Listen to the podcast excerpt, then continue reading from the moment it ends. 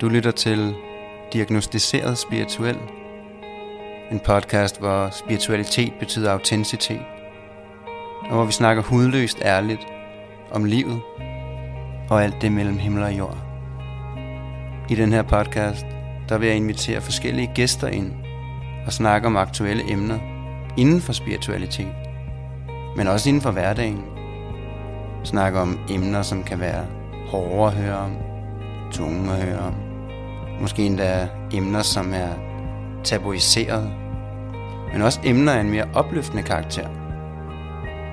Vi deler historier fra det virkelige liv og snakker om det at være spirituel og hvad det betyder for et menneske, når vi forstår, at vi er en sjæl i en krop og ikke en krop med en sjæl. Mit navn er Bjørn Moral. Jeg er 35 år, og jeg har arbejdet de sidste 17 år med spiritualitet som et erhverv. Men det betyder bestemt ikke, at du finder mig en halv meter svævende over jorden og har fundet alle svarene. Det betyder derimod, at jeg har lært rigtig meget omkring hvem og hvad jeg ikke er, for at blive klar på, hvem og hvad jeg er. I den her podcast, der får du et råt og ærligt indblik i mit liv som klaverjant medie, på godt og ondt, i håb om at skabe større bevidsthed om spiritualitet, og måske endda større bevidsthed om spiritualiteten i dig. For vi er alle sammen en sjæl i en krop, hvilket betyder, at vi alle sammen har sanser, der ikke er begrænset af den fysiske verden, og som kun er begrænset af de ydre påduttede overbevisninger, vi har. Så hvad sker der, når vi rykker ved de selv samme overbevisninger? Det her er diagnostiseret spirituel. Hej, kære lyttere, og tak fordi du lytter med på Diagnostiseret Spirituel. På trods af, at vi lige har haft en lidt længere pause over sommeren, og også lidt her starten af efteråret, men vi er i hvert fald tilbage og har en masse på programmet, en masse dejlige gæster og temaer, vi skal snakke om. Og i dag der har vi besøg af Jakob Hasle, som jeg vil introducere jer for lige om lidt. Og vi skal have snakke om selvværd. Det her med at føle sig god nok, eller ikke at føle sig god nok. For det er noget, der ligger dybt i os alle sammen. Og det er et meget vigtigt emne at belyse. Og det er derfor, jeg har inviteret dig herinde i dag, Jacob. Øhm, fordi du er en af mine superhelte. Forstået på den måde, at jeg har jo set dig være helt ude i tårne, være helt ude i de her mørke ting, og grave rundt i traumer, og du har simpelthen bare formået at kigge ind i dig selv, og grave ud, og tage ansvar, og se dig selv, mærke dig selv, løfte dig selv, til at du sidder her og stråler foran mig i dag. Og jeg er stor fan af dig, Jacob. Og jeg, og jeg, jeg tror måske, du har været en af mine, eller spiritualitetens største skeptikere, kan man godt sige det? kan man vel godt. Ja øhm, men du er i hvert fald mega sej, gjort et kæmpe stykke arbejde, og vi har jo kendt hinanden noget tid. Øhm, du kan lige få lov til at introducere dig selv, øhm, men du går jo på Senset på tredje år, og snart uddannet på den lange uddannelse, vi udbyder her. Øh, det kan du selv prøve at sætte nogle ord på, men udover det har du jo også en, masse, en lang række af, af faglige kompetencer, øh, som jeg tænker, du kan få lov til at sætte lidt ord på. Så hvem er Jakob? Hvem er det, der sidder herovre for mig? Jamen, øh, hvad skal jeg næsten sige? Jeg, jeg er sådan en, der har mange uddannelser bag mig, og har arbejdet med rigtig mange forskellige ting. Øh, dels har jeg en helt klassisk uddannelse som sygeplejerske, intensiv sygeplejerske, og har været udsendt med Forsvaret og Røde Kors øh, igennem flere øh, missioner med det. Øhm, og nu arbejder jeg faktisk ude på en olieboreplatform ude i Nordsøen, ja. som, som medic derude. Men så har jeg en uh, master i katastrofehåndtering, og løbende ved siden af det har jeg taget flere sådan mere alternative uddannelser. Mm. Jeg tog allerede tilbage i 90'erne, tog jeg en NLP, ja. og der tog jeg faktisk også Reiki 1 dengang, ja. øh, tilbage da jeg var 18. Øh, men, men brugte ja. det aldrig rigtigt til noget. Jeg synes ikke rigtigt, det, jeg kunne ikke rigtig mærke det. Og hvor gammel er du i dag? Ja? Jeg er 51. Okay, du ser ikke ja. sådan ud. øh, men den tog jeg så dengang. Øh, og så røg det lidt i glemmebogen. Øh, men ved siden af har jeg også øh, undervist i yoga. Jeg har dyrket yoga i over 30 år, og Ja. Tog så også en yoga-læreruddannelse og har undervist i meditation mm. gennem mange år. Øhm, og, og det er ligesom om de ting, som jeg så har arbejdet med ved siden af, med tantra og med meditation og yoga, og nu her der så med, gennem Senset, hvor jeg har fået min reiki igen, og hvor jeg øh, har fået al den viden, som, som du tilbyder os der, øh, og kobler op til det mere spirituelle, at det kommer ligesom sammen nu og, og, og giver et hele, der gør, at jeg synes, jeg kan hjælpe andre mennesker fra, fra rigtig mange forskellige vinkler. Mm. Øh, både med det sygeplejefaglige måde at se tingene på, og med yogaen, så har jeg mm. briller, og, og så med de mere spirituelle briller. Og med al den livserfaring, du har. Mm, også det, helt ja, klart. Du har jo også om nogen haft inde på livet den her følelse af at være utilstrækkelig og ikke føle sig god nok. Åh oh, jo. Uh, vi er jo alle sammen, men jeg kan sige, du, du repræsenterer også nogle minoriteter. Ja, det gør jeg. Uh, blandt andet er du jo etnisk udseende og oprindelse fra Iran. Ja. Rent genetisk i hvert fald, ikke? Så når du snakker pære dansk. Uh, og det tænker jeg, det, det har jo også nogle, noget modvind med sig, at blive, blive sat i forkert kassen, bare på at have en anden etnisk baggrund, tænker jeg, du må have oplevet.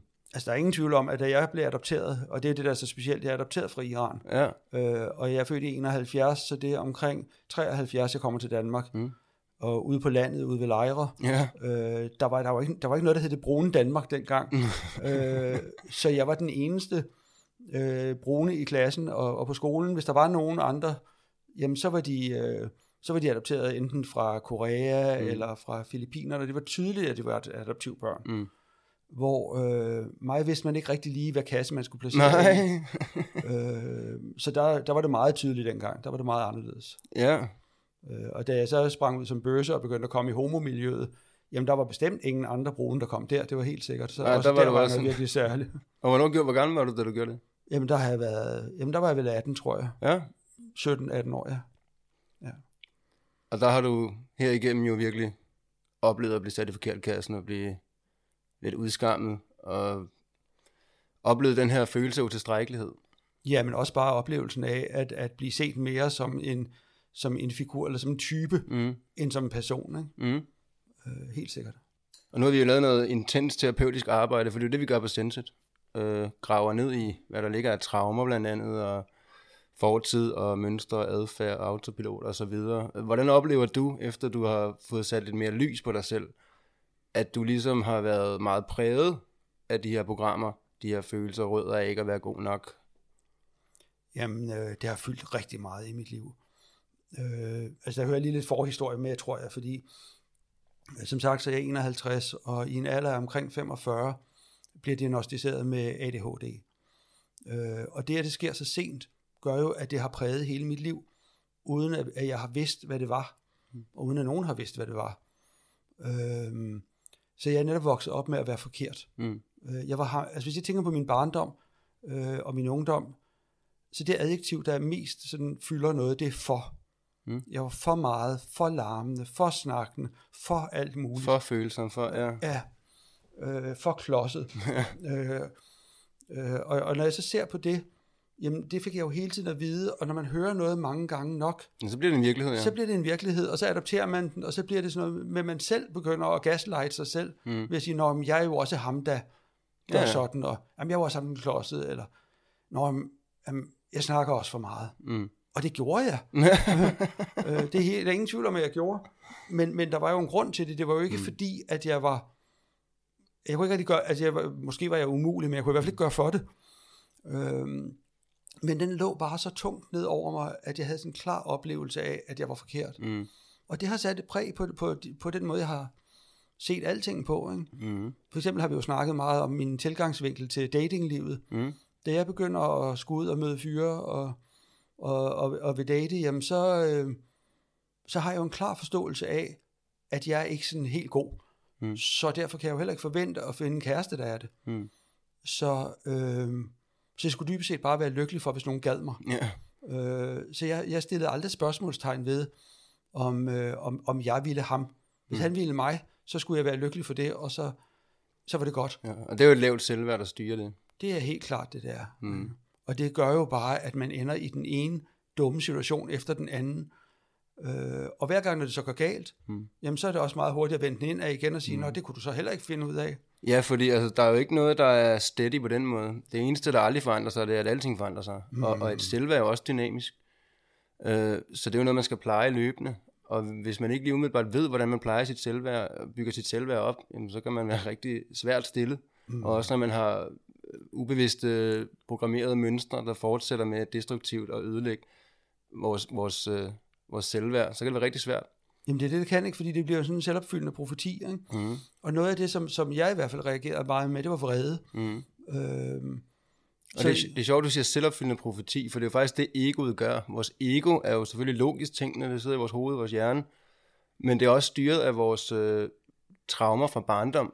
Øh, og, og det her med at finde tryghed i det vante. Mm. Så hvis jeg kan få bekræftet, at de ikke kan lide mig, at jeg ikke er god nok, endda kan leve en selvopfyldende profeti, jamen så finder jeg tryghed i, at så ved jeg, hvad jeg har. Mm. Jeg ved, hvad jeg har, jeg ved ikke, hvad jeg får. Men se, der kan du selv se, de kan ikke lide mig, og det giver en tryghed. Og det kan egoet godt lide at stagnere i det. Men så kan man jo, og det gælder jo for os alle sammen, at egoet fungerer på den måde. Ofte bliver styret af tidligere traumer. Øh, men det kan man jo gå ind og løsne op for, og, mm. og, og, få kroppens og psykens og følelsens øh, medhold eller forståelse af, at det var dengang, det bearbejder vi, forstår vi, rummer vi, og det her er nu, så man ikke ligesom tager det med sig. Mm, men Bjørn, det tror jeg, ligesom er, er det springende punkt for mig i hvert fald, det var, at da jeg så bliver, øh, får den diagnose og får den medicin, som for mig heldigvis har været super god, jamen så bliver der ligesom trukket en streg i sandet, og jeg erkender, at jeg måske ikke var forkert, mm. og det måske ikke var min skyld. Mm. Men så kom alt oprydningsarbejdet, mm. og det var der, hvor jeg så startede på Sanset, og hvor du hjalp mig med at prøve at begynde at rydde op i alle de der selvforståede, alle de der billeder af, at jeg jo var sådan. Mm.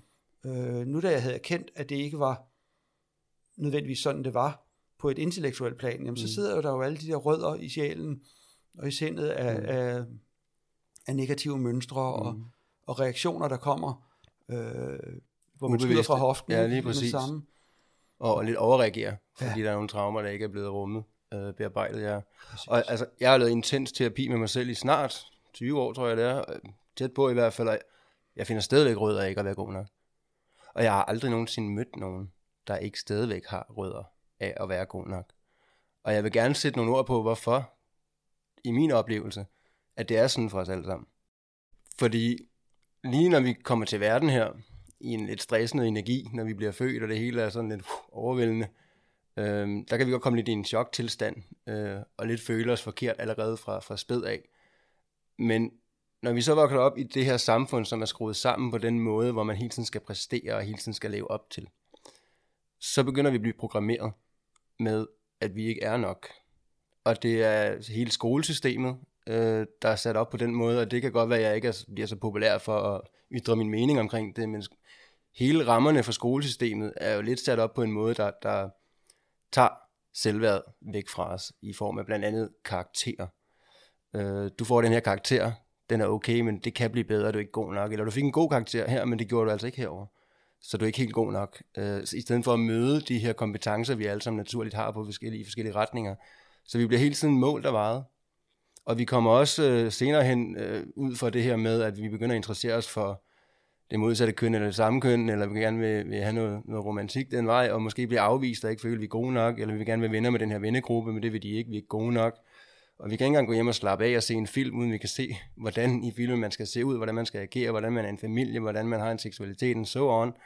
Og du kan ikke gå forbi en reklame, uden hele tiden at få printet ind i underbevidstheden. Sådan her skal man se ud, sådan her skal du være. Og det, og det, det ligger jo op til et, et forbrugersamfund.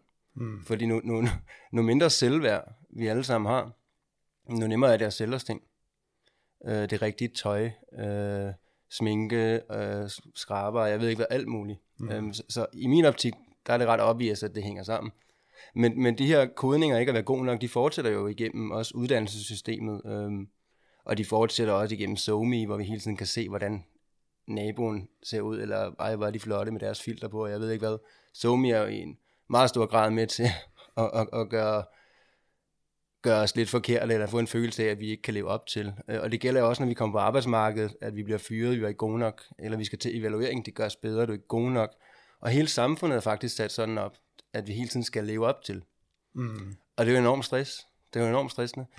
Øh, og, og samtidig så har vi sådan lidt indoktrineret forståelse af, at det her med at være egoistisk, det er meget negativt lavet, du, vi må ikke være egoistiske. Så vi får meget hurtigt en, en opskrift på, at vi selv kommer til sidst. Mm-hmm. Mm. Alle andre først, hvilket jo er en yderligere kodning på, at vi ikke er nok værd. Alle andre før mig. Og hvis vi så har et stort hjerte som dig, Jacob, hvor vi gerne vil hjælpe andre mennesker, jamen, så kommer vi selv i aller sidste række. Og så lærer vi samfundsmæssigt, fordi vi ikke må være egoistiske, at vi skal gøre alt det, vi har lyst til at gøre, og ikke det, vi har behov for at gøre. Mm.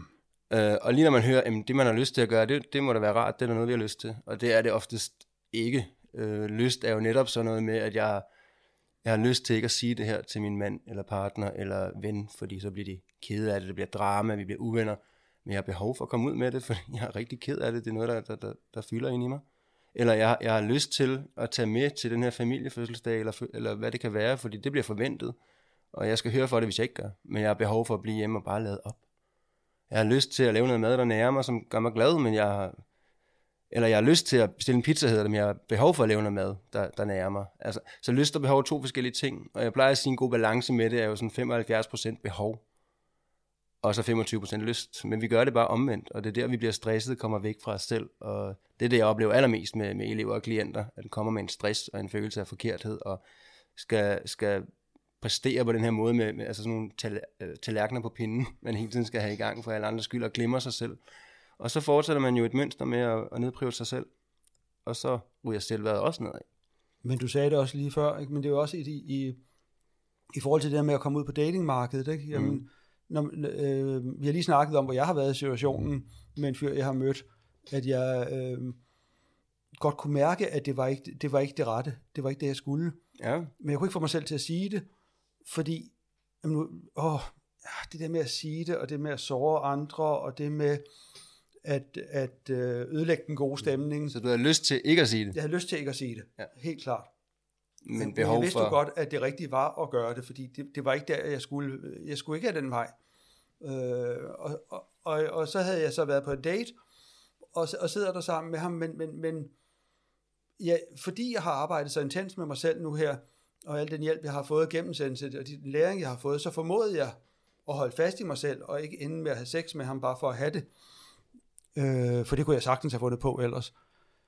Men jeg øh, kunne ikke finde ud af rigtigt at, at få sagt fra, Mhm. og få sagt, det her, det, det, det er ikke der, jeg skal være. Og bagefter kunne jeg jo godt mærke, at jeg havde ikke været autentisk. Mm. Og det er jo heller ikke, i sådan en situation, er det jo faktisk egentlig ikke ham, du vælger fra, men dig selv, du vælger til. Lige præcis, og det er det, vi skal huske altid, at, at vælge os selv til. Mm. Og det kan så have nogle konsekvenser, der kan virke negativt umiddelbart på andre, men i virkeligheden er det jo positivt, fordi det gør, vi er mere autentiske, ja. og dermed også meget rare at være sammen med. Og jeg ser det faktisk lidt som en, en lose-lose kontra en win-win. Ja. Fordi at når du ikke går ind og siger fra, jamen så tæver du dit selvværd lidt ned, og ikke er autentisk, og ikke står ved dig selv. Mm. Men, men du øh, bjørnetjenester ham også lidt, fordi at, at hvis han trigger på noget der, eller det rammer ham på en eller anden måde, så er det fordi, han har noget, han skal lære at kigge på. Og hvis ikke du vil give ham muligheden for at kigge på det, og kigge indad, øh, jamen så skal han ud og finde en anden en som vil, fordi han skal jo igennem det, han skal jo lære det, han skal jo se det. Kontra, du står op for dig selv, siger fra, er autentisk, ærlig, sand, og hvis han bliver ked af det, eller vred, eller trigget, eller så har han lige pludselig muligheden for at lære det, han nu skal lære, hvad end der ligger der. Så enten en win-win, eller en lose-lose, kan man sige. Mm. Og jeg holder ham fast i, i en eller anden periode, kortere eller længere, at være sammen med en, som han ikke er den rigtige for, Mhm. mm. i stedet for at få muligheden for at komme hen og finde den, som han er den rigtige for. Mm. Det er nemlig rigtigt. Men noget af det, du jo også har lært os, det er det der med, at vi også selv er meget gode til at putte andre i forkert kassen. Mm. Fordi når vi gør det, så er vi jo så selv i rigtig kassen. Ja, så, Så det er også en måde, som en, oplever jeg, en såret sjæl Mm. øh, forsøger at, at redde sig selv på. Ikke? Så det, det gjorde jeg meget tidligere. Fordi hvis jeg nu kunne få gjort andre forkerte, Mm. så vidste jeg jo, så, så var jeg jo så rigtigt. Ikke? Mm. Og det giver en falsk tryghed, og det er jo det med egoet laver en lidt en selvopfyldende profeti.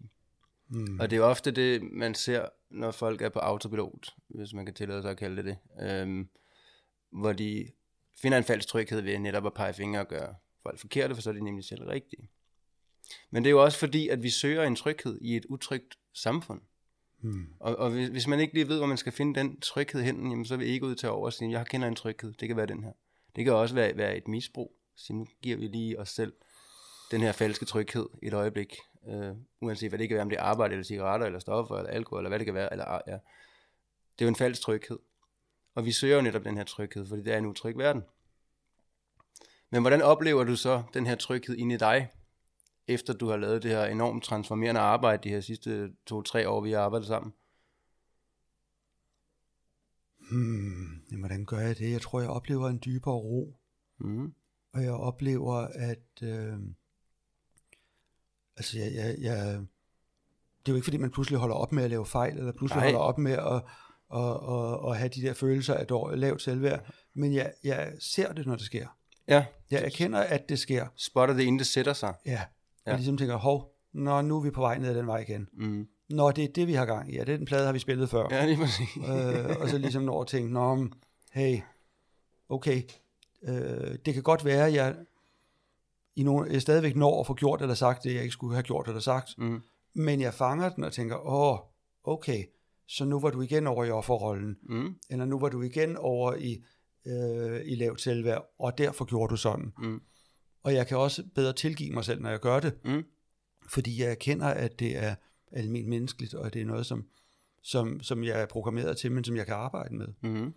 Øhm, og så kan jeg jo så gå tilbage og prøve at rette op på det, når jeg erkender, at jeg har gjort det. Nå, men det er du også god til. Altså, og også i personligt i mit eget liv, jeg, altså, jeg er fuld forståelse for, at vi alle sammen laver en masse fejl som mennesker, sådan er det at være menneske. Og det må man hjertens gerne gøre, hvis man er tæt på mig. Jeg har bare en forventning om, at så, når vi laver de fejl, at vi også lige åbner op og siger, det er jeg ked af, eller det lærer jeg af, eller ups, Mm. øh, kontra at være i den her autopilot offerrolle, hvor man siger, det er alle andres skyld, det er ikke min egen skyld, det er din skyld, jeg har ikke noget at tage ansvar for. Altså, det kan jeg slet ikke arbejde med, så føler mig ikke tryg i. Øhm, så det her med at være sand, både over for sig selv, men også over for andre, det er jo noget, der virkelig giver selvværd. Ja, men det er sjovt, nu siger det der med, med din skyld, fordi da jeg var dybt begravet nede i den måde at se verden på, jamen så havde jeg jo brug for, at det var nogens skyld, når noget skete, fordi ellers så var det jo min skyld.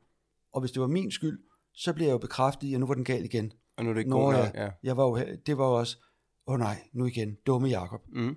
Men nu hvor jeg ligesom har erkendt, at det ikke sådan, det hænger sammen, jamen så har jeg det der overskud til at kunne øh, acceptere, at, at det ikke er andres skyld, og være okay med, at nogle gange, så er det min skyld. Mm. Og det er okay. Og det er helt okay. Det betyder bare noget, noget vi kan lære. Men jeg, kan, jeg er også bedre til ikke at, at tage skyld på mig, der ikke hører mig til. Mm. For det er den anden lektie. Det er jo nemlig også et, et traumerespons faktisk. Mm. Det her med, man, man kan føle, at det man måske er empati, at man tager det på sig, men det er faktisk et traumerespons, at, at man går ind og prøver at kompensere og prøver at tage andres ansvar, andres følelser på en, øh, for ligesom at vise, at man er god nok, øh, hvilket er et videreførende overgreb på sig selv. Jeg tror, i mit tilfælde handlede det måske også om, at jeg efterhånden gennem min, min barndom og ungdom, havde vendet mig så meget til, at det var min skyld. Det var det, jeg altid fik at vide. Ikke? Så, den, så, så det var ligesom lettest først som sidst, og jeg kendte, at det var det nok. Mm. Øh, og pludselig stod jeg og påtog mig alle mulige skyld, der ikke var min. Og, mm. og det er så lige pludselig at kunne lægge den fra sig og sige, nej, det der, det har ikke noget med mig at gøre. Mm. Øh, mister et job, og, og, og i stedet for at tænke, hvad, hvad, hvad har jeg nu gjort galt, og hvordan, og, og lige meget hvor meget jeg grænsker i mit hoved, er der bare ikke noget, jeg har gjort galt. Mm. Og så er det ligesom at erkende, at nå ja, men der findes altså bare dumme svin ude i verden, Mm. og det er ligesom ikke nødvendigvis noget, der har noget med mig at gøre. Nej. Det øh, er jo også en enorm frihed. Mm. Men også at tage, tage på sig, at man nogle gange er det der dumme svin. At man nogle gange er skurken, om ikke andet i en andens historie. Og, og så gå ind og kigge på, hvad er ansvaret her? Er jeg en skurk? Er jeg et dumt svin? Fordi så har jeg noget, jeg skal under op for. Det er jeg ked af. Undskyld, det kan jeg lære fra. Eller er det bare dig, der projekterer ud, og faktisk ikke har noget med mig at gøre? Så det der med at turde være sand også, og åbne op, mm men også at ture og sige, hov, det her er faktisk ikke mit. Øh, og det er jo det er noget, jeg arbejder en del med også på Sentit, fordi når vi graver ned i de her traumer, så kan man også, øh, kan vi som undervisere være ude for, at der bliver smidt lidt efter og sådan kill the messenger. Og det er jo noget, vi er vant til, fordi når man graver ned i de her egoer og de her traumer, så er det hurtigt, bang, det er dig, det handler om, det er ikke mig. Men det skal man jo selvfølgelig bare rumme og sige, okay, det er helt okay, du har de følelser. Øh, lad os prøve at kigge endnu længere ned, og hvad der ligger bagved, så man siger, okay, und. altså jeg, jeg tror ikke, jeg kan tælle, hvor mange elever vi har haft, som er kommet og sagt, ej, det er altså virkelig ked, undskyld, altså, det skal ikke undskylde, det er en del af processen. Øh, men det der med at vide, hvad man hvad skal tage på sig, hvad man ikke skal tage på sig.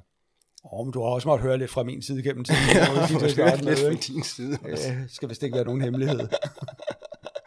jo, jo, jo. Jo, jo. Men øh, som sagt, det er en del af processen. Øhm, og man kan sige, hvis jeg havde gået ind og, og, og gået i, i en offerrolle og sagt, ej, nu bliver Jacob vred på mig, og han siger sådan og sådan om mig, altså, så ville jeg hverken kunne hjælpe dig eller mig. Øh, jeg bliver nødt til at vide, jeg kan godt se, at det her det er et traume, der snakker, jeg kan godt se, at det her det er fra dengang, Jacob han var fire år, og altså, at det er den, der, og, og så går vi ind og kigger på, hvordan omfavner vi det, hvordan bearbejder vi det, sådan traumehealer det, og forløser det, så du lige kan mærke, hov, det var faktisk ikke det, det handlede om. Og det har du været mega sej til. Det er også en af grundene til, at du sidder her i dag, fordi du, du, var, du var ret langt ude i nogle, nogle mørke tanker og følelser og projekteringer, ud af til offerrolle mm. og så videre med alle de ting, du har været igennem, hvilket også er forståeligt. Men du har også bare taget ansvar for din egen traume og kigge indad og forløse og se dig selv sandt.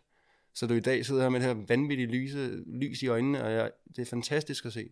Og det eneste, jeg har gjort, det er jo bare, at jeg rummer dig, og så har jeg stået og peget lidt, men du har jo selv gået vejen, og det, det er for mig enormt motiverende og opløftende at, at se. Det er derfor, jeg laver det, jeg laver, i hvert fald i min håb, Mm. for alle, der går den vej.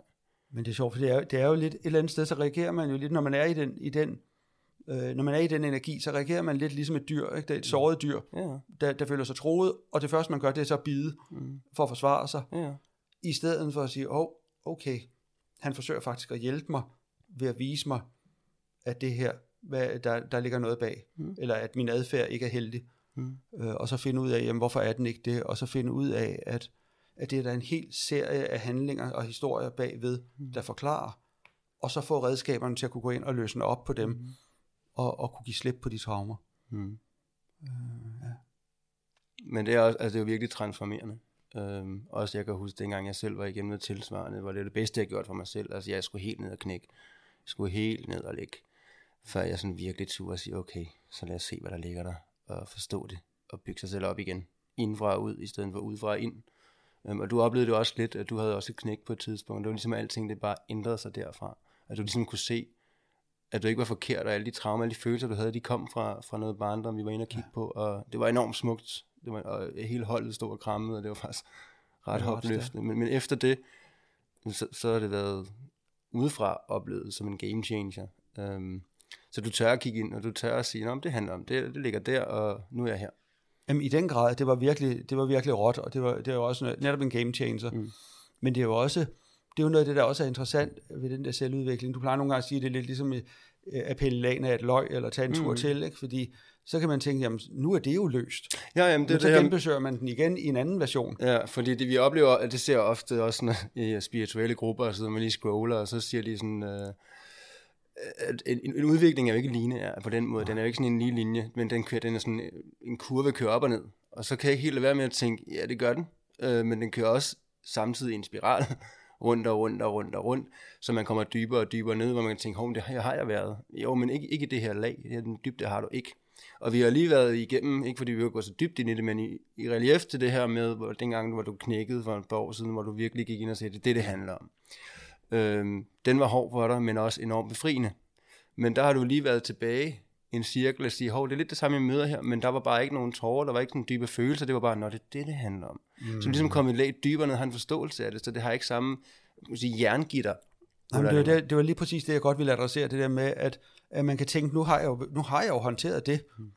og så bliver lidt overrasket over, at den dukker op igen. Mm. Men du har ret, den har ikke den der brød, som den havde første gang, men den har, har stadigvæk indflydelse på nogle ting Ja, ja, ja. ja. i mit liv, bare på nogle andre steder. For man skal hele tiden være bevidst om det stadigvæk, og når mere mm. man er bevidst, og når mere man fanger den, når mere forløser man den også. Mm. Mm. Og det er det, der er så fint, fordi det er der i min optik, at der begynder vi at leve vores liv, og ikke bare overleve, fordi vi hele tiden skal oh, være i offer, eller leve op til, eller ikke føle os gode nok, og, og så videre.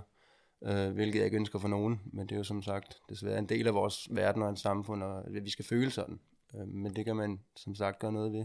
Men det er jo det, du også siger. Jeg har lige været igennem en periode, som, øh, som sådan et specielt øh, en oplevelse, ikke? fordi jeg synes, lige pludselig synes jeg, at nu havde jeg godt nok øh, medvind på cykelstien, og det hele kørte bare for mig, og alt var godt. Og så lige pludselig fra den ene dag til den anden, så vendte det hele, og så synes jeg ellers bare, at lort regnede ned over mig. Gør du så og hvor jeg bare tænkte, hvad sker der? Hvor, mm. Hvorfor lige det? Mm. Øh, Og der kan egoet tænke, har jeg gjort noget forkert? mm, Mm. ja. Og det har du ikke. Og før, før jeg havde arbejdet med alle de her ting, der ville jeg have tænkt, at nogen andre må have gjort noget forkert.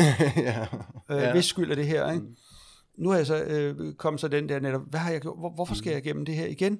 Og hvor du så viser mig, ja, det kan godt være, det føles som om det er igen. Mm. Men det er jo fordi, at du har bearbejdet det, så har du fået en periode, hvor ting var gode, men det udvikler du dig jo ikke af, så nu kommer der noget modvind igen, mm. så du kan se tingene og kan ud, konfrontere dem igen på en ny måde. Lige præcis. Og se, hvordan du voksede også, mm. og faktisk også dermed bygge noget selvværd op. Ja. Mm. Ja.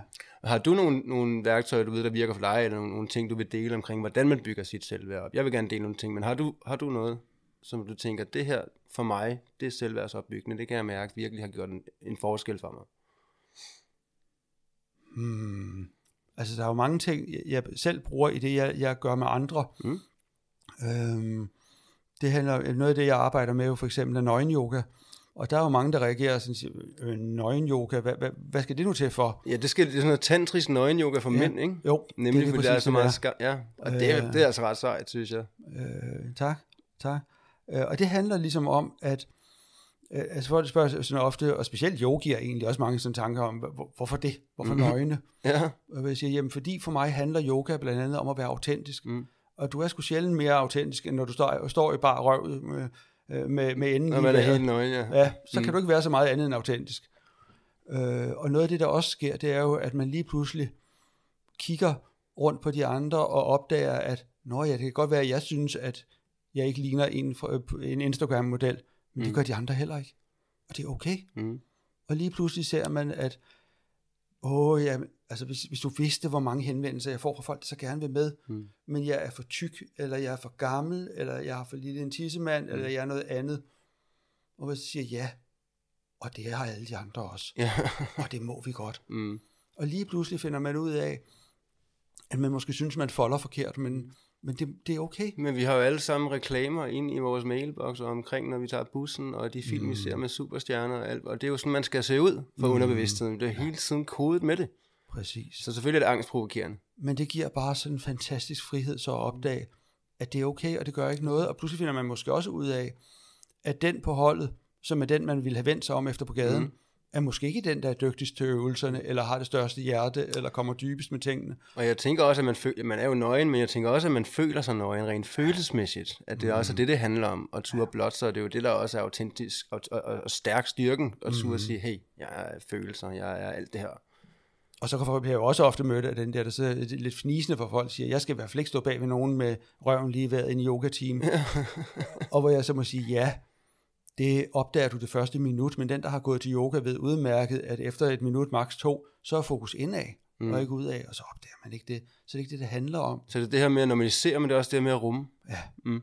Og det er, at man rummer sig selv, og opdager, at det er okay. Og det er faktisk også sådan, vi kan give selvværd til hinanden ved at rumme hinanden. Ja. Og rumme os selv, se os selv og rumme os selv, og ikke banke os selv over noget, det er okay, jeg har de her følelser, det er okay, jeg har de her tanker, det er okay, jeg... Altså det er selvværdsopbyggende, fordi jeg accepterer, hvad jeg føler, hvad jeg tænker, hvad der sker inde i mig. Jeg rummer det. Men vi oplever også kropsforskrækkelse på så mange planer i dag. Det er jo nærmest umuligt, og, og hvis man går i svømmehallen eller andre steder, ser man i dag, at folk dækker sig til hele tiden, mm. som om de har et eller andet. Jeg plejer nogle gange sådan lidt grinende at sige, hvis du får øje på noget, Gud ikke har skabt, så fløjt lige. Vi er jo ikke så forskellige. øhm, Men jeg var men det, at vi så lige pludselig accepterer det, og giver os plads til at være i det, øh, og så pludselig finder ud af, at vi kan godt også være nøgne sammen, uden det er seksuelt. mm, Fordi der er så meget seksuelt bundet op på det. mm, Og så lige pludselig siger, det, det kan vi godt. mm, Og i, i, i hvert fald i hvert fald homomiljøet, der er så ungdoms- og skønheds- og sexfixeret, øh, det gælder snart alle, vil jeg sige, men det Ja. mærker jeg bare meget i homomiljøet, Mm. mm. at pludselig så kan vi være sammen nøgne, og det, det gør ikke noget. Mm. Det er ikke seksuelt. Eller vi kan an, arbejde med, med tantriske teknikker, hvor vi har alt vores tøj på, oftest, eller for det meste af det. Eller jeg holder en kramme-workshop, mm. hvor det handler om at genopleve øh, nærvær, og det at være, at, at være øh, erotisk, uden, uden at det bliver seksuelt. mm. Og pludselig mærke sig selv, mærke sine egne grænser, og sige, hvad har jeg lyst til, og hvad har jeg ikke lyst til, mm. og jeg tør faktisk godt sige fra. Ja, og vælge mig selv til. Mm. Mm. Og sådan rent samfundsmæssigt, der er vi også, altså, som jeg oplever, det rigtig gode til at jagte selvtillid. Mm. Oh, det er noget, vi skal have. En selvsikker mand, en selv, selvtillid, øh, selvsikker kvinde. Øh, og det er jo noget, der hører egoet til. Det er selvfølgelig godt at have selvtillid. Men man kan altså godt føle sig ensom og ikke føle sig god nok, selvom man har en masse selvtillid. Det er to forskellige ting. Selvtilliden hører egoet til, og man kan sige, selvværdet hører ligesom sjælen hjertet til i min optik. Jeg kommer til at tænke på sådan en reklameudtryk, eller sådan et udtryk om, at klæder skaber folk. Nå ja, så det vil sige, at jeg går hen og køber mig noget selvtillid. Ja. Jeg går hen og køber noget tøj, som gør, at så, så er jeg god nok. Mm. Men det bliver jeg jo hverken værre eller bedre af. Som jeg nogle gange siger i, min, i mine yogatimer til folk, øh, det er faktisk noget, jeg har stjålet fra en dansk yogalærer, der hedder Simon Kron, at det at kunne gøre sig selv til en kringle, det er super cool, men du bliver ikke et bedre menneske af det. Nej, men det er også sådan, hvordan vi tænker om os selv, og snakker til os selv i spejlet, men også, også til andre. Øhm, Jeg kan godt tænke mig lige at belyse forskellen på selvtillid og selv, selvværd i form af selvtillidskomplimenter og selvværdskomplimenter. Så hvis jeg giver dig et selvtillidskompliment, Jacob, så vil jeg sidde og sige, hold kæft, hvor er du en lækker mand, og jeg håber, når jeg bliver 50, at jeg kommer til at se lige så ungdommelig og stråle, lige så dejlig, som du gør, og være lige så eftertragtet, som du er. Fordi du er sgu en flot mand. Og det er et selvtillidskompliment. Det lander i egoet, det er rart med noget selvtillid. Men hvis jeg så kontra siger, Jacob, på trods af din enorme skepsis for både mig og spiritualitet i det hele taget, øh, at du har valgt at give din tid og din energi og din, din tillid til mig og di, din kærlighed, øh, det får mig altså at, at, ture og, og valgt at være, lade mig være din guide igennem alt det her. Det giver mig en følelse af, at, at jeg er noget værd. Det motiverer mig, det giver mig en livsglæde, det giver mig en tro på mig selv, og det, og det varmer helt ind i hver en celle, og det skal du have tak for. Og det mener jeg. Men det er jo et selvværdskompliment, den lander et helt andet sted. Ja. Det Tænker er jeg det også, du gode kan gamle billede også med, at selvværdet, det er træets rødder, hvor, hvor selvtilliden, det er grenene. Mm. Og kommer stormen, så ryger grenene af og knækker, men rødderne, hvis de er solide, Mm. så står træet der stadigvæk. Det er et meget fint billede. Mm. Og jeg, lo- jeg lovede lige før, at jeg ville sætte nogle ord på, hvordan man bygger sin, sit selvværd op. Mm. Øhm, og jeg kan jo kun tale ud fra min egen erfaring, hvordan det fungerer for mig, og hvordan jeg plejer mit selvværd. Og det er selvfølgelig det, som vi har snakket om med, med at vælge sig selv til, og se det, som om man vælger sig selv til, og ikke nødvendigvis, at man vælger, sig, vælger andre fra. Mm. Øhm, og det er også noget med at prioritere sine behov over sin lyst, og lige spørge en, er det behov, eller er det lyst? Mm. Øhm, det er også at tage noget, det er også sådan noget med at tage noget tøj på, som jeg føler mig hjemme og tryg i, kontra noget, som er det rigtige at gå i. Og det er sådan lidt de mindre byggesten til selvværd øh, er vil lige sige, den med lyst og behov, at prioritere sine behov over sine lyst, og sætte spørgsmålstegn ved, er det her et behov, eller er det et lyst, og så gå med behov kontra, altså over lyst, det er et ret stor byggesten. Men den største byggesten, jeg kender til at bygge sit selvværd op, altså by far, det er simpelthen at ture være sin egen guide, og lade sin mavefornemmelse og sin hjerte guide sig, hvor vi gerne vil hen. Og det er bare sådan, at vi er sjæl og krop, vi er ego, og vi er hjerte. Og i min optik, hvad jeg husker, hvad jeg oplever, hvad jeg forstår, er, at inden vi kommer herned i den her avatar, som sjæl, den her krop, så aftaler vi ligesom, at vi gerne vil igennem de her punkter i livet, vi vil gerne lære de her ting, og det bruger vi vores frie vilje til at vælge, at vi gerne vil det. Og når vi så kommer herned, så var det måske lidt mere hårdt, end vi lige regnede med. Derfor har vi nogle guider med os, som kan guide os, spirituelle skytsingle, eller hvad vi kan kalde dem. Og så går vi igennem livet, og mærker de her punkter, øhm, som egentlig er i min optik vores skæbne. Men det er nogle punkter, vi selv har valgt med vores frie vilje. Og vi ved, at vi rammer de punkter, altså de kommer før eller siden, fordi det, det har vi jo, det er en del af det, men vi ved, at vi rammer punkterne, og vi går i den retning, når der er noget, der resonerer. Når der er noget, der lyser op, når vores mavefornemmelse har guidet os i en retning. Men når vores mavefornemmelse guider os i en retning, så vil egoet med det samme have modstand på at blive utryg, fordi åh, åh, noget nyt, vi skal udvikle os, vi, åh, det er ikke det vante. Så vi går i den retning, vi er tiltænkt, eller vi selv har valgt at gå i min optik, når vi mærker, hvad det, rigtig gerne, hvad det er, vi rigtig gerne vil i livet, men vi er bange for at gøre. Og så gør det alligevel. Så sker der en masse magiske ting. Altså, vi bliver for det første plantet uden for vores komfortzone. Og det er der, i min opfattelse, at livet er. For der kan vi mærke livet, vi kan mærke nuet, vi kan mærke vores sanser, vores følelser, uh, vi er til stede. Så meget i nuet næsten, som vi kunne være, da vi var børn. Og det er jo en kæmpe gave i sig selv. That's why they call it the present. Men der sker også den magi, at vi får en, en, en følelse af, at vi er vores egen guide, og vi er i kontakt til os selv. Og uanset udfaldet, uden for den her linje af comfort zone, uanset udfaldet, så bygger vi vores, vores selvværd op markant. Og det er sådan, jeg, jeg, jeg vælger at leve mit liv. Øh, hvis jeg kan se, at jeg skal noget, jeg gerne vil det, jeg er bange for at gøre det, så gør jeg det med samme bum. Og så kan jeg sidde bagefter og tænke, hold kæft, det var nøje, mand. Nej, nej, nej, hvad lavede du? Så jeg, jeg kan sidde og tænke tilbage på en masse ting i mit liv, hvor jeg tænker, for fuck sake, Bjørn, det der, det var farligt, eller det var nøje. Men, men det gør jeg bagefter, efter jeg har gjort det. Så jeg har bygget selvværd op, jeg har gået med det. Men, men, men frygten og nøjen kommer stadigvæk bagefter. Men det er det mest selvværdsopbyggende, jeg kender. Det er at mærke min sandhed, hvad det er, jeg gerne vil, men jeg er bange for at gøre, gøre det alligevel. Og bang, så er du på flow, så er du, så er du i den retning, som du selv har valgt. Du gerne vil, inden du kommer herned, i min optik. Giver det mening? Mm, bestemt. Mm. Jo. Og det er også det, dig gør, jeg. Flere gange, hvor du sådan har mærket, uh, det er det her, jeg gerne vil, men det er lidt, er lidt skræmmende. Det må gerne være skræmmende. Det er faktisk der, vi mærker, at vi lever, og det er der, vi er on the right path. Og jeg var så også lige indskyde, at når vi så, i min oplevelse, min erfaring, når vi så er på det, jeg kalder the right path, eller den vi selv har valgt at gå, og tør at gå den vej med hjertet, med mavefornemmelsen, så får vi flow. Vi får medvind på alle parametre, øhm, kontra når alt bare ikke fungerer. Altså når der hele tiden er obstacles og bare modvind, og duk, duk, duk, det ikke fungerer, så er det universet, der siger, at du går den forkerte vej. Du går den i går en trygge vej, som du ikke er tiltænkt. Du skal ud og lære de her ting. Så, men, det er, undskyld, men det er vel også noget med at opbygge nogle erfaringer.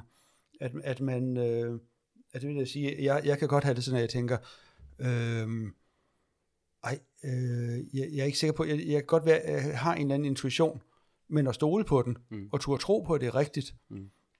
Øh, og så faktisk handle på det. Ja. Men når man så gør det, eller for den sags skyld i virkeligheden også, når man ikke gør det, jamen så får man jo de der beviser igen og igen og tænker, ups, nå, jamen det vidste jeg jo egentlig godt ville ske, eller det er jeg jo ikke overrasket over, at det ville gå sådan, for jeg havde jo tanken. Og jo bedre man bliver til at følge det, mm. og til at lytte til det, og ture gøre det, og det tænker jeg, det er ligesom med alt muligt andet, at man skal øve sig, ja. og så efterhånden, så bliver, bliver den der muskel, intuitionen, den bliver stærkere, og man lærer at lytte til når man tør. Man opbygger tilliden til sig selv, ja. og til universet, mm. og til det, man sandt føler. Mm. Mm. Men det er jo også det, du siger, det der med, at jeg har været sådan en stor modstander, og det, det er jo rigtigt. Jeg har nogle gange grinende sagt til venner, at, at øh, jeg tror, du tænker på mig som æslet, som du måtte hale igennem uddannelsen. Fordi lige meget hvad du præsenterede, så startede jeg med, ja ja, det er fint. ah, well. Lad os nu se. Men modsat, når jeg så er overbevist, det tager bare lidt længere tid, men så er jeg så også nok den stærkeste fortaler for ting. Ja, ja. Og igen for at vende tilbage til Simon Kron, som er et af mine store idoler, jamen som han så øh, ofte siger, når han kommer med et eksempel på noget, jamen når du prøver det igen og igen, og du opdager, at det virker, så er det også ganske stedigt ikke at tro på det. Mm. Og det bliver for stedigt. Og, og så stedig er jeg trods alt ikke. Så jeg kan godt starte med at tænke, ah, næppe, det der healing, lad os nu se. Men når jeg så igen og igen oplever, at det faktisk virker, mm. så er jeg så heller ikke så stedig, at jeg ikke tror på det. Nej, nej. Og det er faktisk også det, der giver amperen på volden mm. øh, med energiarbejde generelt, at, at healing er det mest naturlige for os mennesker, og når vi kan mærke, at det har en effekt, når vi slår os på knæet og lægger hånden på det, eller en anden gør, at det gør lidt mindre ondt. Det er jo fordi healing, energioverførsel fungerer, det, det, det healer. Ligesom at når vi skærer os i armen, så skal vi jo ikke gøre noget. Kroppen healer sig selv. Healingsprocessen er det mest naturlige. Så healing i sig selv er naturligt, og det fungerer. Men når vi så mærker, at det fungerer, så opbygger vi netop tilliden. Og når vi så opbygger tilliden, jamen så, så virker det endnu kraftigere, fordi at tilliden er ligesom amperen på volden. Og når det så virker kraftigere, så får vi endnu større tillid, og så virker det endnu mere powerful, og sådan bygger vi det op. Og det er jo en proces at bygge tilliden op til både healing, energiarbejde, men også hvad vi mærker indad til, og hvad vi intuitivt får ned, og, og så videre stoler på det, vi får ind.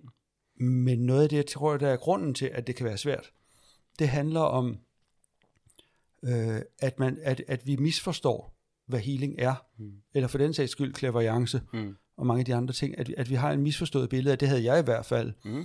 Øhm, og så kommer spørgsmålet, jamen det kan jo ikke, det kan jo ikke være rigtigt. Hvordan kan det være rigtigt, øh, hvis, hvis en, som, som er healer, stadigvæk får halsbetændelse, mm. så kan det jo ikke passe, fordi så helbreder det dog for pokker. eller, eller, eller hvordan, kan, hvordan kan du have cancer, mm. eller have haft cancer? Mm. Øh, det, så kan det jo ikke passe, fordi en, to, så, hvorfor? Mm. Indtil at man får en forståelse af, at at sådan hænger universet ikke sammen, mm. og der er flere andre ting, der spiller ind. Mm. Øh, og det samme i virkeligheden med, med, med, med clairvoyance, ikke? Jamen, mm. det, det, det er jo indlysende, at, at, at man, øh, nej, for mig var det indlysende at tænke, at Nå, jamen, jamen, der kan jo ikke være fattige klaverjanter, for de må jo alle sammen have lottonummerne. Ellers giver det ingen mening. Men der vil jeg så lige sige, altså i min optik, altså fremtiden er jo fremtiden, som den ser ud nu. Vi kan jo hele tiden ændre den, bortset for de punkter, vi har skrevet op, vi skal igennem i min optik. Så, så når man kender til fremtiden, så kan man med sin bevidsthed gå ind og ændre den, enten med frygt, mm. eller man kan have lidt bevidsthed, og det er også derfor, jeg meget, meget sjældent snakker om fremtiden. Jeg bruger ofte ikke mine sanser til at tale ind i fremtiden, fordi det flytter også for nuet. Øh, men jeg bruger dem mere til at tale ind i fortiden. Hvad er det, der holder tilbage, som det ikke er stoppet endnu, eller ikke er lært endnu? Hvad er det, der stadigvæk øh, ikke bliver set? Øh, så, så det der med lottotallene, øh, rent teoretisk i, min, i den ideologi, jeg stiller op her, så, så skal man i et splitsekund, inden de bliver trukket, gå ind og læse dem. Fordi der er hele tiden folk, der sidder over hele området, Danmark, hvis det er Danmark, øh, og sidder og manifesterer, og sidder og håber på, at det bliver det her. Og, fordi vi manifesterer jo alle sammen hele tiden. Så når du har flere millioner mennesker, der sidder og manifesterer på nogle tal sidste øjeblik, så ændrer det sig jo hele tiden. Dik, dik, dik, dik, dik, dik. Så skal du godt nok være skarp og gøre det i sidste spidssekund, tænker mm. jeg. Mm. Men hvis vi skal lave et loop tilbage til det, vi snakkede om før med selvværd, mm. og i forhold til yogaen, mm. i yogafilosofien, der har man jo netop en dyb tro på, at, at øh, man taler om, om det, man kalder forkert øh, forståelse, eller man ser tingene forkert, forkert syn, at man forstår verden forkert. Og det gør man, øh, hvis man ikke erkender, at vi er perfekte, som vi er. Mm. I det øjeblik, du, du tror, at du ikke er god nok, som du er, mm. så har du reelt ikke forstået verden. Så har du, så, så har du forkert syn på verden. Og derfor så øh, vil du aldrig komme ret langt med din yoga, før du når at erkende, at du er god nok nøjagtig, som du er. Mm. Øhm, og det er jo det der med selvværdet. Og på samme måde i forhold til de her ting, ikke? Mm. at i det øjeblik, du, du tror, at en healer kan fjerne alt øh, bare sådan, mm. jamen så har du et forkert syn på verden. Mm. Og før det bliver renset op, før du får en, en rigtig forståelse af, hvordan tingene er, så øh, synes jeg ikke, det er underligt, at man meget let kan afvise det. Nej, nej. Eller det kunne jeg i hvert fald. Ikke? Men så men får man den der... Men det handler jo også om, altså i min optik, så er vi jo alle sammen en manifestation, en fysisk manifestation af universet. Mm. Vi er alle sammen af universet, eller du kan bruge ordet Gud. Og vi er jo nede for at lære, udvikle os. Og det er nogle gange igennem hårde ting, som blandt andet sygdom, uanset hvad vi har bevidsthed, men vi har også brug for nogen, der går vejen for os, så siger, okay, så kan jeg også. Det er også derfor, vi mm. ofte, uanset om vi arbejder med terapi, eller vi bare guider og råder nogle venner i noget, vi selv har været igennem, man lytter ligesom når, til en, der har været igennem noget tilsvarende. Så, mm. så hvis man er igennem et eller andet stofmisbrug, og man har en, en misbrugskonsulent, der har aldrig røget en cigaret, så sidder man og tænker, hold nu kæft, du aner da ikke, hvad du snakker om. Men hvis man har en, der har været ude og være hardcore narkoman og kommet tilbage og fået styr på sit liv, og været helt derude på kanten, så tænker man, han ved, hun ved, den person her ved skulle være, hvad, hvad de snakker om. Og hvis de kan gøre det, så kan jeg også gøre det. Øhm, og det er jo også øh, i min optik en, en af grundene til, at jeg har været igennem de her tre kraftfulde. Jeg har haft tre, kraft tre gange, ikke? Øh, så har jeg så vidst, hvad jeg skulle gøre med det, og jeg, jeg ville ikke have været nogen af dem for uden, fordi jeg har godt nok lært meget om mig selv. Men jeg har også vidst, hvordan jeg skulle kigge bag om, hvad er årsagen på det her? Hvad er det psykiske i det? Hvad er det følelsesmæssige i det? Hvad er det fysiske i det? Hvordan får jeg den bedste hurtige vej igennem det, hvor jeg lærer det, jeg skal? Fordi at jeg kan jo ikke gå ud og hele andre, men jeg kan vise folk, hvordan de kan hele sig selv. Mm. Men det betyder så også, at jeg skal også selv gå vejen. For at, for at jeg ligesom kan have noget at have det i, kan man sige, rent egomæssigt, og at man kan tage det ind. Og man siger, okay, han har faktisk selv præsteret de her ting. Og det, nu er det jo bare et eksempel, men mm. det, det gør vi jo alle sammen som mennesker. Vi guider og rådgiver i det, vi selv har været igennem. Og det er det, der er så fint, så vi har også brug for nogen, der går foran. Og det er jo derfor, jeg tror, at jeg lige nu øh, har så meget succes med at prøve at hjælpe mænd med deres selvværd mm. og selvforståelse. Jamen det er fordi, jeg virkelig har været turen igennem, og virkelig mm. har haft en hård tur, og, og har erkendt, at der var nogle ting at arbejde med. Nu har jeg brugt over 30 år på det. Mm. Men når du nu snakker om, øh, eller hvis vi igen skal binde tilbage før, og jeg ser det lidt med yoga-filosofiske øjne, eller med tantrans øjne, mm. så øh, en af de stærkeste grene i tantran handler netop om, om non-dualisme. Mm. Og det er det der med at troen på, at vi alle er et. Mm. Øh, vi kommer alle af den samme energi, den samme grundsource. Mm. Og derfor, i det øjeblik, man erkender det, at vi alle er et, mm så er vi jo alle ens. Mm. Og det betyder jo, at hvis jeg, hvis, jeg, hvis jeg virkelig tror på det, mm. kan jeg heller ikke kigge på et andet menneske og se dem som hverken, hverken værre eller bedre, for Nej. den sags skyld, end mig. Fordi vi er alle ens. Mm, det kan svare lidt til, at vores hånd kigger vores skulder og tænker, ja. hvem er du? Præcis. jeg er en del af dig. Ja. ja. Øh, jeg vil godt lige her sådan lidt afslutningsvis øh, lige snakke ind i et værktøj, vi bruger meget. Mm-hmm. Øh, omkring det her også med selvværd og ikke at føle sig god nok. Jeg ved ikke, om du ved, hvad jeg mener for et, men gør det det? Der er efterhånden mange at, at, at holde styr på, men, men det, er, det er det her med at gå ned og finde på et energetisk og et følelsesmæssigt plan, roden af ikke at være god nok. Og, og, og det vi gør, du kan selv prøve at sætte nogle ord på, hvordan det har været for dig, eller hvordan det er for dig at arbejde med det. Jeg gør det selv øh, løbende, øh, når der kommer noget ind, eller der er noget, der kommer op. Øh, og det er det her med, at jeg har en tung følelse. Jeg er ked af det, jeg er vred, eller jeg ved ikke, hvad det er, den er bare tung. Mm. Og, og jeg, jeg ved faktisk ikke, hvad det er for en følelse. Øhm, og mit hoved kan ikke lige kalkulere, hvad det er. Så det jeg gør, det er, at jeg mærker, hvor sidder den fysisk i min krop. Sidder den i halsen? Sidder den nede i maven? Eller sidder den, hvor den nu sidder? Så lægger jeg hånden på den, bruger min fantasi og forestiller mig, at jeg kan se den her klump af energi, som følelsen er. Og så trækker jeg bare luft ind af næsen, ned af maven, ud af munden et par gange, og fokuserer på min vejrtrækning. Og så spørger jeg den her følelse, den her energi, kære følelse, hvad er det for en følelse? Og så accepterer jeg det første, der kommer. Og det behøver ikke altid give mening for hovedet. Men så kommer der en eller anden følelse, der kan være sådan, jeg er vred. Okay, jeg må gerne være vred. Hmm. Jeg accepterer og rummer, at jeg er vred. Hmm. Det giver jeg plads til. Jeg forestiller mig også, at den her energi, den vokser. Og lige snart den er rummet, så siger den, puff, så er vreden væk. Men det er den øverste følelse, fordi den er jo kædet sammen med dybere og dybere, kan man sige, gåsøjne mere sande følelser. Det er de jo alle sammen, men der er nogen, der sådan er mere, kan man sige, Grundfølelse. grundfølelse. Nej, ja. ja. Så går jeg simpelthen ind og, og mærker efter, om det stadigvæk er fysisk øh, i maven for eksempel, jeg mærker den, trækker vejret ind af næsen, hele tiden har fokus på min vejrtrækning, og spørger, kære følelse, er der andre følelser tilknyttet? Og acceptere det første, der kommer. Så kan det være, at der kommer frem, jeg føler mig svigtet. Okay, det må jeg gerne føle. Hmm. Det er en følelse, jeg har med. Jeg, det er ikke en følelse, jeg er, men det er en følelse, jeg har med, og jeg giver plads til, og jeg har forståelse for, og jeg rummer, at jeg har et følelse af svigt. Og lige snart jeg accepterer den, puff. Og det gør jeg så igen og igen, til jeg kommer ind til, uh, jeg har, en, jeg har en sorg, jeg må gerne have en sorg. Selvfølgelig har jeg en sorg. Det accepterer jeg, rummer jeg, puff. Og så kommer vi ind til de her rødder, som næsten altid, hvis ikke altid, er ikke at være god nok. Og jeg plejer at se det som en rod, øhm, når jeg går ind og rummer den her, okay, jeg har en følelse, jeg er utilstrækkelig, eller jeg er ikke god nok, eller jeg er, ikke, eller jeg er forkert, eller jeg er skamfuld, eller hvad, hvad det er for nogle ord, der lige resonerer, der kommer frem. Men når vi, når vi rummer den, så siger den også, altså når jeg, når jeg går ind og siger, okay, så lad mig føle den her følelse, jeg ikke at være god nok, så lad mig føle det. Jeg accepterer rummet, jeg har en følelse med, at jeg ikke er god nok. Og lige så når jeg mærker den, uh, den er grim, men puff, så er den væk igen. Og i det øjeblik, den er væk, så er den ligesom død. Og der plejer jeg at bruge sådan et billede på en rod, ligesom en, et ukrudt, en tissel, som man ikke kan hive op i jorden, fordi den har rødder, og den er levende, og den har modhære, og jeg ved ikke hvad. Men i det øjeblik, den her tissel er død, så slipper den, og så kan vi bare hive den ud. Og når man så hiver den op, hiver den ud, og så kan det være, at man sidder og tænker, men hvordan hiver jeg den ud? Det gør det bare med din intention, med din bevidsthed. Jeg plejer faktisk selv at lægge, lægge hånden på og forestille mig den her rod, som har rødder rundt omkring i kroppen, som ikke lyser mere, fordi den er rummet, den er død. Så tager jeg faktisk fysisk mine hænder og bare suger den ud, og trækker den ud af mig, så den er helt ude, og så smider jeg den ned i jorden. Og når man så er nået dertil, allerede der, så er der mere ro indeni. Men det er jo en rod af ikke at være god nok, som hele tiden sidder og koder dig, du er ikke god nok, du er ikke god nok. Så plejer jeg at sige, at der ligesom er sådan en energetisk hul inden i dig, hvor den rod sad, ligesom hvis man hiver en tissel op af jorden. Og der vil I alle sammen, vi kan alle sammen gøre det. Øh, vores guider er her for at hjælpe os, men der er mange ting, de ikke må, før vi beder dem om hjælp. Der er noget, der hedder fri vilje, der lige begrænser dem lidt. Så hvis vi går ind og spørger vores guider, vores, bare med intentionen, vil min spirituelle guide og min skytsengel vil hjælpe mig, vil I give mig en ny rod, som lyser i en eller flere farver. Og i det øjeblik, I beder om det, så vil I få den. Og nogen vil kunne se den, nogen vil kunne mærke den, nogen vil opleve den på en eller anden måde, men, men det vil være tydeligt, at den kommer. Og så tager I den her rod og sætter den ind i det, går så en hul, der er, hvor den anden rod sad.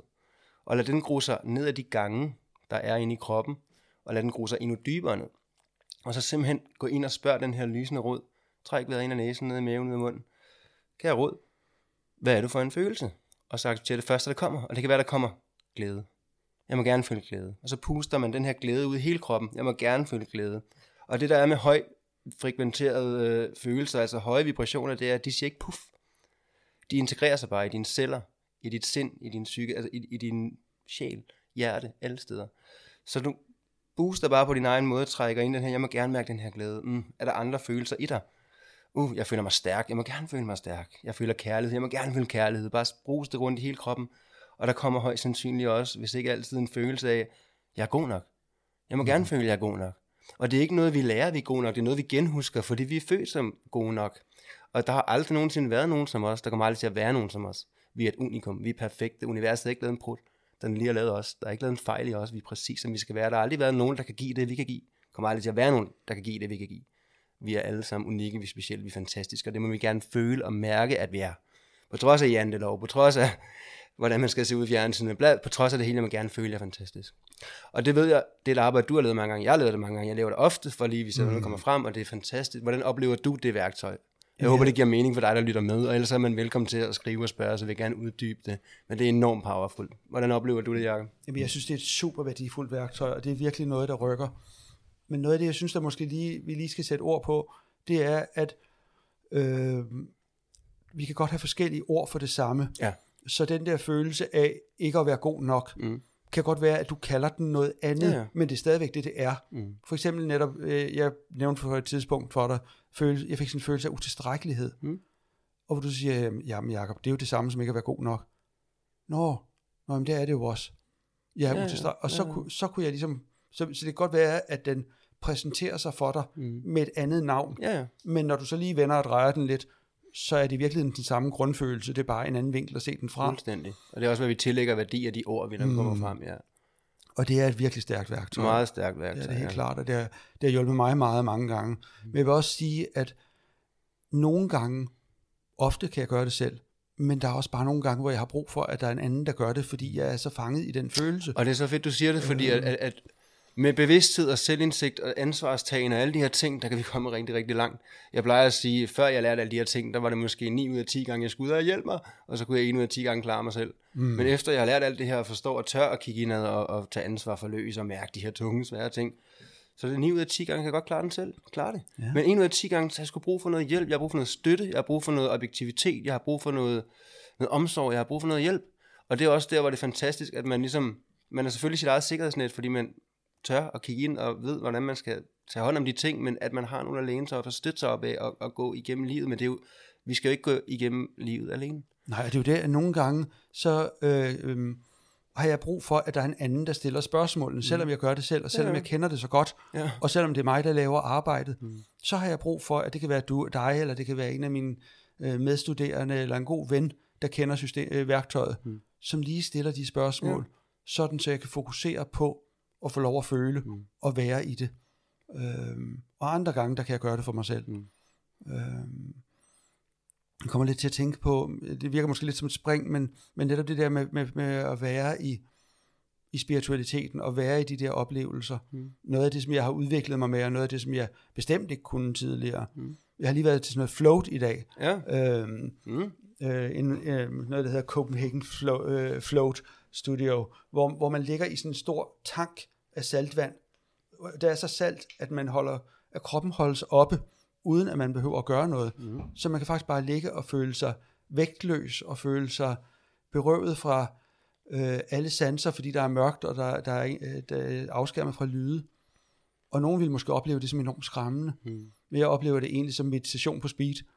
øhm, ja. Og i dag, da jeg lå der, øh, og lå i den tank, så var det ligesom om, jeg pludselig fik oplevelsen, jeg, jeg havde jo så lært reiki af dig, jeg kaster så reiki-tegnene op på, på, på, på tanken, og pludselig så, så bliver der tændt for reiki-energien, og jeg tænder for, nogle, for, den, øh, hvide, øh, for det hvide lys, og nogle af de andre ting, du har lært os, og pludselig så fik jeg sådan en oplevelse af, at, op, at se mig selv som energi, mm. som ren energi, og så ellers svæve ud i universet, mm. og bare svæve ud, øh, og den der følelse af, og give slip. Ja, men også bare at være et med verdens altid, og dermed i virkeligheden i sandhed at være god nok. Mm. Det var, øh, var en virkelig stærk oplevelse. Det var dejligt, det var en gave i sig selv. Du fik også noget andet med, du fik jo lige noget guidance, noget intuitivt ind, hvordan du skulle arbejde næste skridt.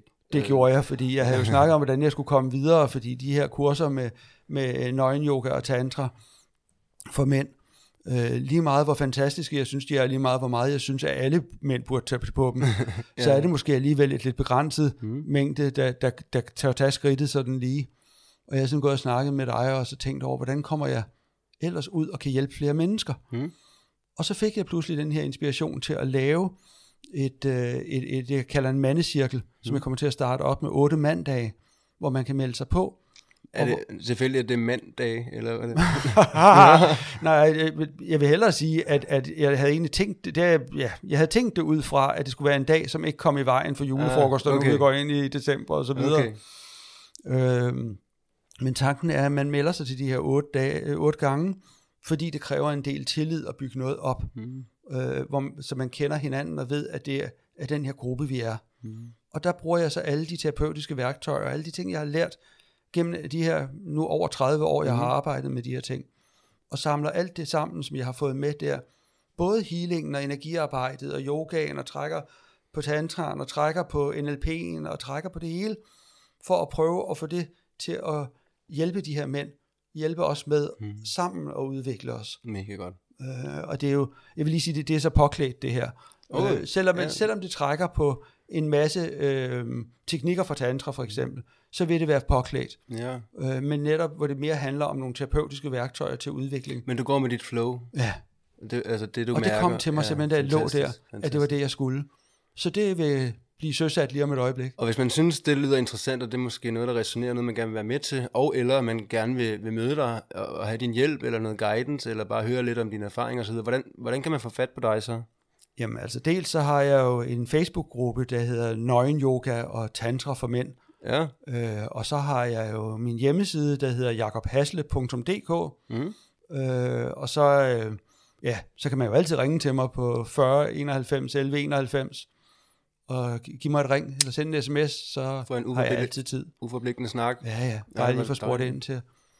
Og det kan jo sagtens være, at der er noget, jeg kan hjælpe med. Og ellers så kender jeg så mange mennesker, at det kan være, at jeg ved, hvor man ellers skal kigge hen. Ja, bruge sit netværk. Ja, Jamen, jeg, jeg elsker, at jeg kunne sidde og snakke med dig hele dagen, ja. og det gør vi også nogle gange, men jeg, jeg, jeg er nødt til at stille og roligt lukke af, fordi tiden er fløjet, og det har været en kæmpe fornøjelse at have dig herinde, det vidste jeg, det ville blive. Så jeg håber også, at du har haft en okay oplevelse som gæst, og jeg håber også, at du har haft en god oplevelse som lytter. Øhm, det er i hvert fald det, vi håber på, hmm. at få skabt lidt og spredt lidt god energi.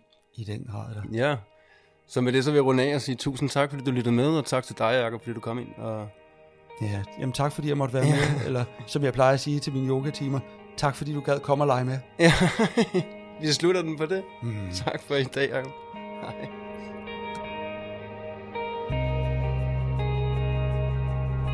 Det her er diagnostiseret spirituel. Jeg håber, at du føler, at du kan tage nogle ting med videre herfra. Og måske endda føler dig lidt inspireret. Om ikke andet, så håber jeg, at du har følt, at det har været underholdende at lytte med. Og jeg vil rigtig gerne takke dig for at bruge din tid på at finde ind på den her podcast.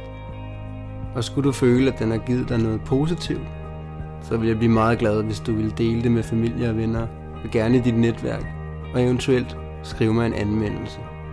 Om ikke andet, så håber jeg, at du vil lytte med i næste afsnit, når vi igen går i luften med et emne, der har brug for at se dagens lys. Tak fordi du lyttede med.